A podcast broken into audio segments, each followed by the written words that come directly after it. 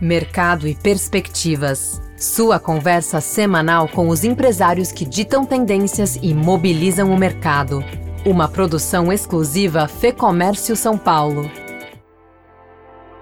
Bem-vindo ao Mercado e Perspectivas. Neste episódio, recebemos Antônio Carlos Nasraui, CEO da Rei do Mate, rede fundada em 1978 e que hoje conta com mais de 305 lojas em 17 estados do Brasil. Vamos falar sobre as mudanças geradas na rede nesse período de pandemia e o atual processo de expansão da marca. A gente está com uma expansão mais forte, talvez, dos últimos seis ou sete anos em número de lojas. Voltou, né, pós-pandemia, e voltou muito forte. Essa mudança de mercado fez a gente abrir mais lojas dentro de hospitais, mais lojas dentro de empresa, store store, que a gente tem aberto muita loja. Então, acho que também foi uma transformação que a gente acabou correndo atrás, nesses últimos anos, de pontos alternativos para crescimento da rede. Vamos então à conversa com Antônio Carlos Nasraui, da rede Rei do Mate, em mais este Mercado e Perspectivas. Antônio, obrigado pela entrevista. A gente vai falar aqui de inovação, de mudança no comportamento do consumidor, mas eu queria começar falando sobre a história da marca Rei do Mate com São Paulo, com o comércio de uma forma geral, né? Para quem não conhece muito bem, como que é essa história que tem um DNA muito forte com a cidade e aí aproveito e pergunto, como que vocês estão hoje? Como que a marca evoluiu nesse período? É, acho que o DNA vem que a gente começou na São João com Ipiranga, né? Então, é, ponto mais tradicional de São Paulo do que esse, a gente não tem. Foi meu pai que começou, na década de 70, o, o, do Mate. Desde pequeno eu ia com meu pai nas lojas, meu pai tinha comércio no centro, enfim, é, vários ramos, e eu, pra você ter ideia, como é que eu comecei, acho que a criar amor com isso. Meu pai tinha lojas de artigo de época, e na Páscoa. Meu pai trabalhava com ovo de Páscoa quando ninguém trabalhava. Supermercado, há 45 anos, não tinha ovo de Páscoa no, nas prateleiras para vender. Uma coisa, é um passado muito recente, mas você imaginar que há 40, 50 anos não tinha ovos de Páscoa, existia só lojas especializadas. E óbvio, meu pai tinha essa. Então você imagina uma criança com 10 anos de idade podendo trabalhar na Páscoa numa loja de de, ovo de chocolate, né? Então, acho que o meu amor pelo comércio começou com essa chantagem do meu pai, né? Colocando uma criança de 10 anos para trabalhar numa loja de ovo de Páscoa na Páscoa. Eu era super gordinho. Acho que o meu amor começou lá.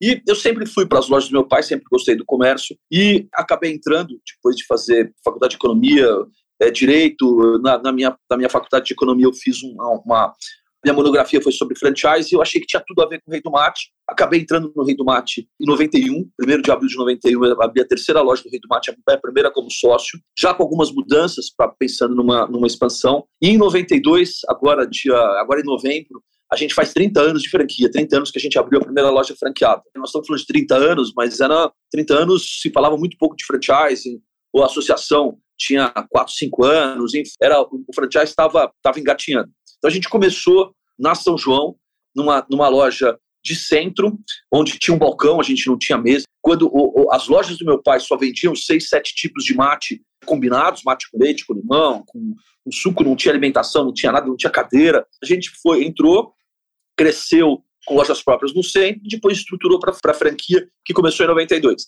92 a gente abriu a primeira loja franqueada, a primeira loja fora do centro de São Paulo, a primeira loja em shopping. Na verdade, essa loja que a gente abriu em novembro de 92 era uma quebra de paradigma, porque a gente estava só no centro, com lojas mais populares, não estava em shopping, não estava fora do centro. A gente foi uma mudança nossa para ir para um shopping e de lá tudo começou. A gente aí a gente começou a lapidar, fazer algumas correções, enfim, acertando. E são 30 anos de estrada aí que a gente está com franquia.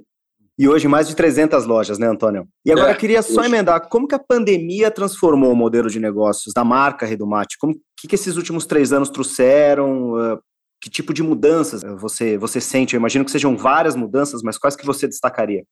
Eu acho que a gente, alimentação, todo mundo que restaurantes, lanchonetes, acabou sendo sendo penalizado de maneiras diferentes, mas muito penalizados durante a pandemia, e cada um acabou achando um caminho para correr atrás, quem já não estava digitalizado, quem não estava fazendo entrega. No nosso caso, o, o nosso negócio tem um ticket baixo, nosso ticket é em torno de, de 20 reais. Tem muito produto nosso que não viaja bem. Você forneceu um, um café expresso para você entregar em casa. A gente tem algumas bebidas com chantilly, com borda de chocolate. Esses produtos não viajam bem. Muitas bebidas batidas, com que tem que ser tomadas na hora, é, também não viajam bem. A gente estava no começo de 2020, final de 2019, começando um processo de, de delivery, seguindo a tendência, mas ainda muito tímido, porque a gente sabe que o nosso negócio não consegue ser estruturado em cima de um delivery. Ele vai ser sempre um plus, né? alguma coisa que a gente possa incrementar o faturamento da loja. Se roubar o faturamento da loja vai fazer diferença, eu preciso que seja um agregado. Então, a gente começou a trabalhar delivery. Hoje nós estamos falando que a gente tem mais da metade da rede já nas plataformas de delivery, mas a gente não tinha, desculpa, mas foi um trabalho que a gente foi fazendo de embalagens, de produto, de entender do consumidor o que, que ele queria de produtos nossos, para ir formando. Como eu falei, o delivery para a gente não vai ser uma. A gente não consegue ter uma loja focada em delivery, porque o ticket baixo, imagina os números que eu tenho que fazer e muitos produtos a gente não consegue colocar. Mas hoje o delivery para a gente é uma realidade. O que, que a gente acabou mudando? Não foi só isso. Eu acho que algumas, alguns focos nossos de operação de loja como é, abrir lojas mais fugindo um pouco, mercados fechados, às vezes como shoppings, é, não que a gente deixou de crescer em shoppings, mas a gente, esse ano, é uma, uma coisa que é interessante, a gente está com uma expansão mais forte, talvez, dos últimos seis ou sete anos em número de lojas. Voltou, né, pós-pandemia, voltou muito forte. Então, a gente tem aberto muitas lojas dentro de aeroporto, muitas lojas dentro de faculdade, lojas dentro de hospitais. Hoje, mais de 12% da rede hoje está dentro de hospital isso foi uma transformação que houve também nos hospitais, né? Os hospitais de 10 anos para cá, eles viram que aquela lanchonete que tinha lá dentro, aquele café que tinha lá dentro, é, antes do cara ser cliente da cafeteria, ele é um cliente do hospital. Então, para ele ter um bom serviço dentro do hospital, para poder atender bem aquele cliente dele, ele melhorou o serviço dentro de hotelaria, de cafeteria, de entregas, enfim. Essa mudança de mercado fez a gente abrir mais lojas dentro de hospitais, mais lojas dentro de empresa, Store Store, que a gente tem aberto muita loja. Então, acho que também foi uma transformação que a gente acabou correndo atrás, nesses últimos anos, de pontos alternativos para crescimento da rede. Você destaca aqui uma mudança de formato, né, no tamanho das lojas, no próprio dimensionamento das lojas, né, uma, uma mudança que pode ser sentida na marca também. Eu acho que é uma, não é uma mudança, mas é um caminho que a gente tem de pontos alternativos, de, de crescimentos alternativos. A gente tem aberto lojas em containers, enfim, são, são pontos que a gente tem procurado hoje para modernizar a marca você vê, né, Fernando? A gente tem 44 anos de estrada, é 30 anos de franquia.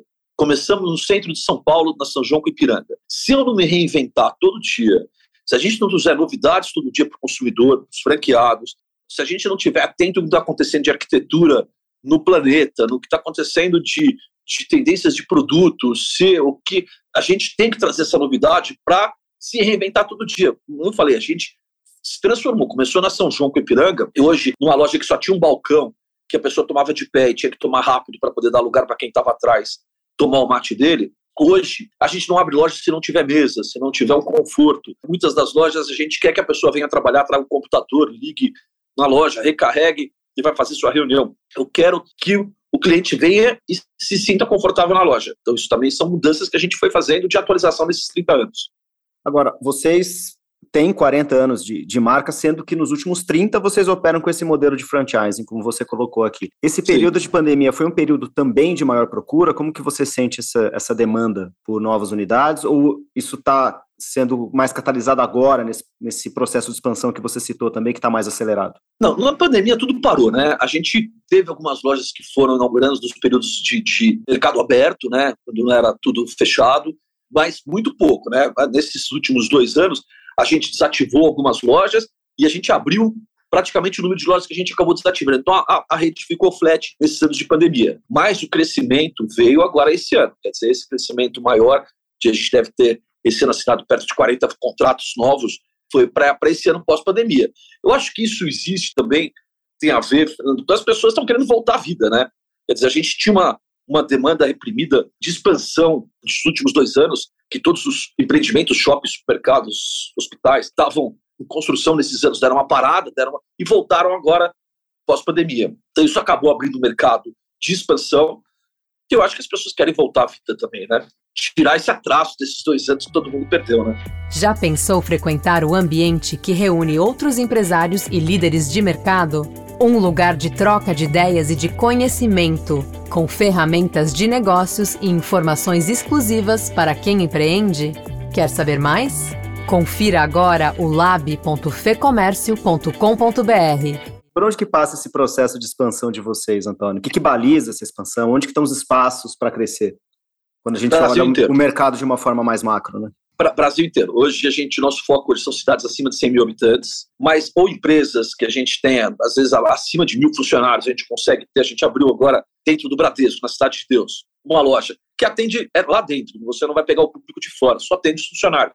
Mas com o número de funcionários que tem da Cidade de Deus, não tem só Rei do Mate, tem 10 lojas para trazer uma, um conforto para esse funcionário que está lá dentro.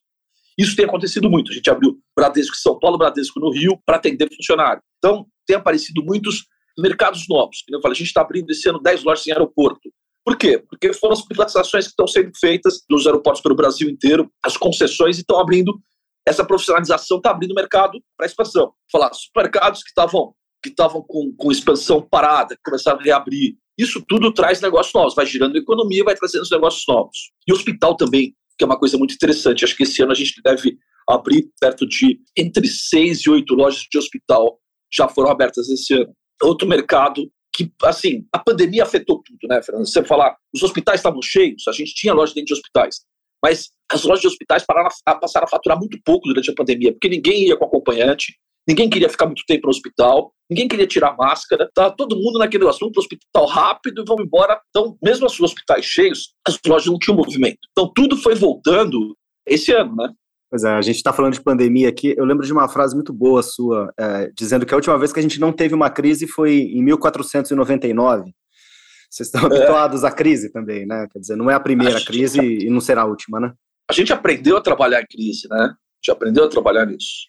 Acho que isso é bom, porque, na verdade, é, acabou dando uma experiência, uma escola para todo mundo, porque empresário brasileiro mata um leão por dia, né?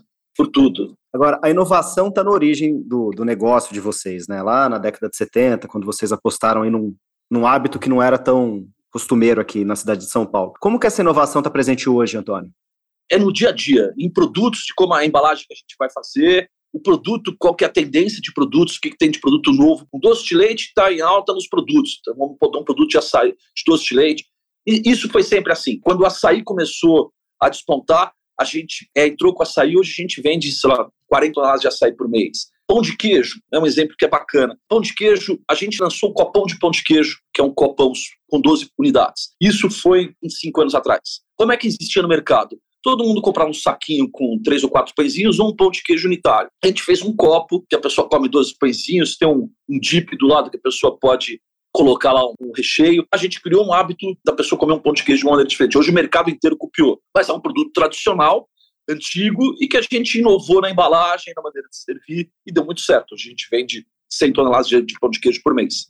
Antônio, esse olhar para o consumidor, é, como que vocês estão vendo o perfil desse novo consumidor, essa, essas novas demandas do consumidor também? Hoje o consumidor ele quer cada vez mais experiências, ele não quer, pois se, ele, se você for correr com o consumidor só por preço, hum, você tende a morrer. Você tem que ter a qualidade, você tem que ter um serviço, você tem que dar uma experiência diferente para o consumidor, trazer recheios, formatos diferentes para encantar o consumidor, principalmente o consumidor jovem, né? Acho que isso todo dia a gente vai aprendendo uma coisa nova de como encantar o consumidor. Isso é fundamental hoje. Isso é fundamental. Eu queria falar sobre sustentabilidade, Antônio. Como que a sustentabilidade também está inserida no modelo de negócio de vocês? Nosso maior fornecedor é a natureza. Né? Hoje a gente, o nosso mate, ele vem 100% da natureza. A gente precisa cuidar, cuidar bem dela. Né? Acho que é o nosso maior fornecedor. O que, que a gente faz? A gente foi o primeiro a trocar copo de plástico por copo de papel na rede há 15 anos atrás. Então, a gente acabou enfrentando um monte de problema com o franqueado, porque ele estava pagando o copo mais caro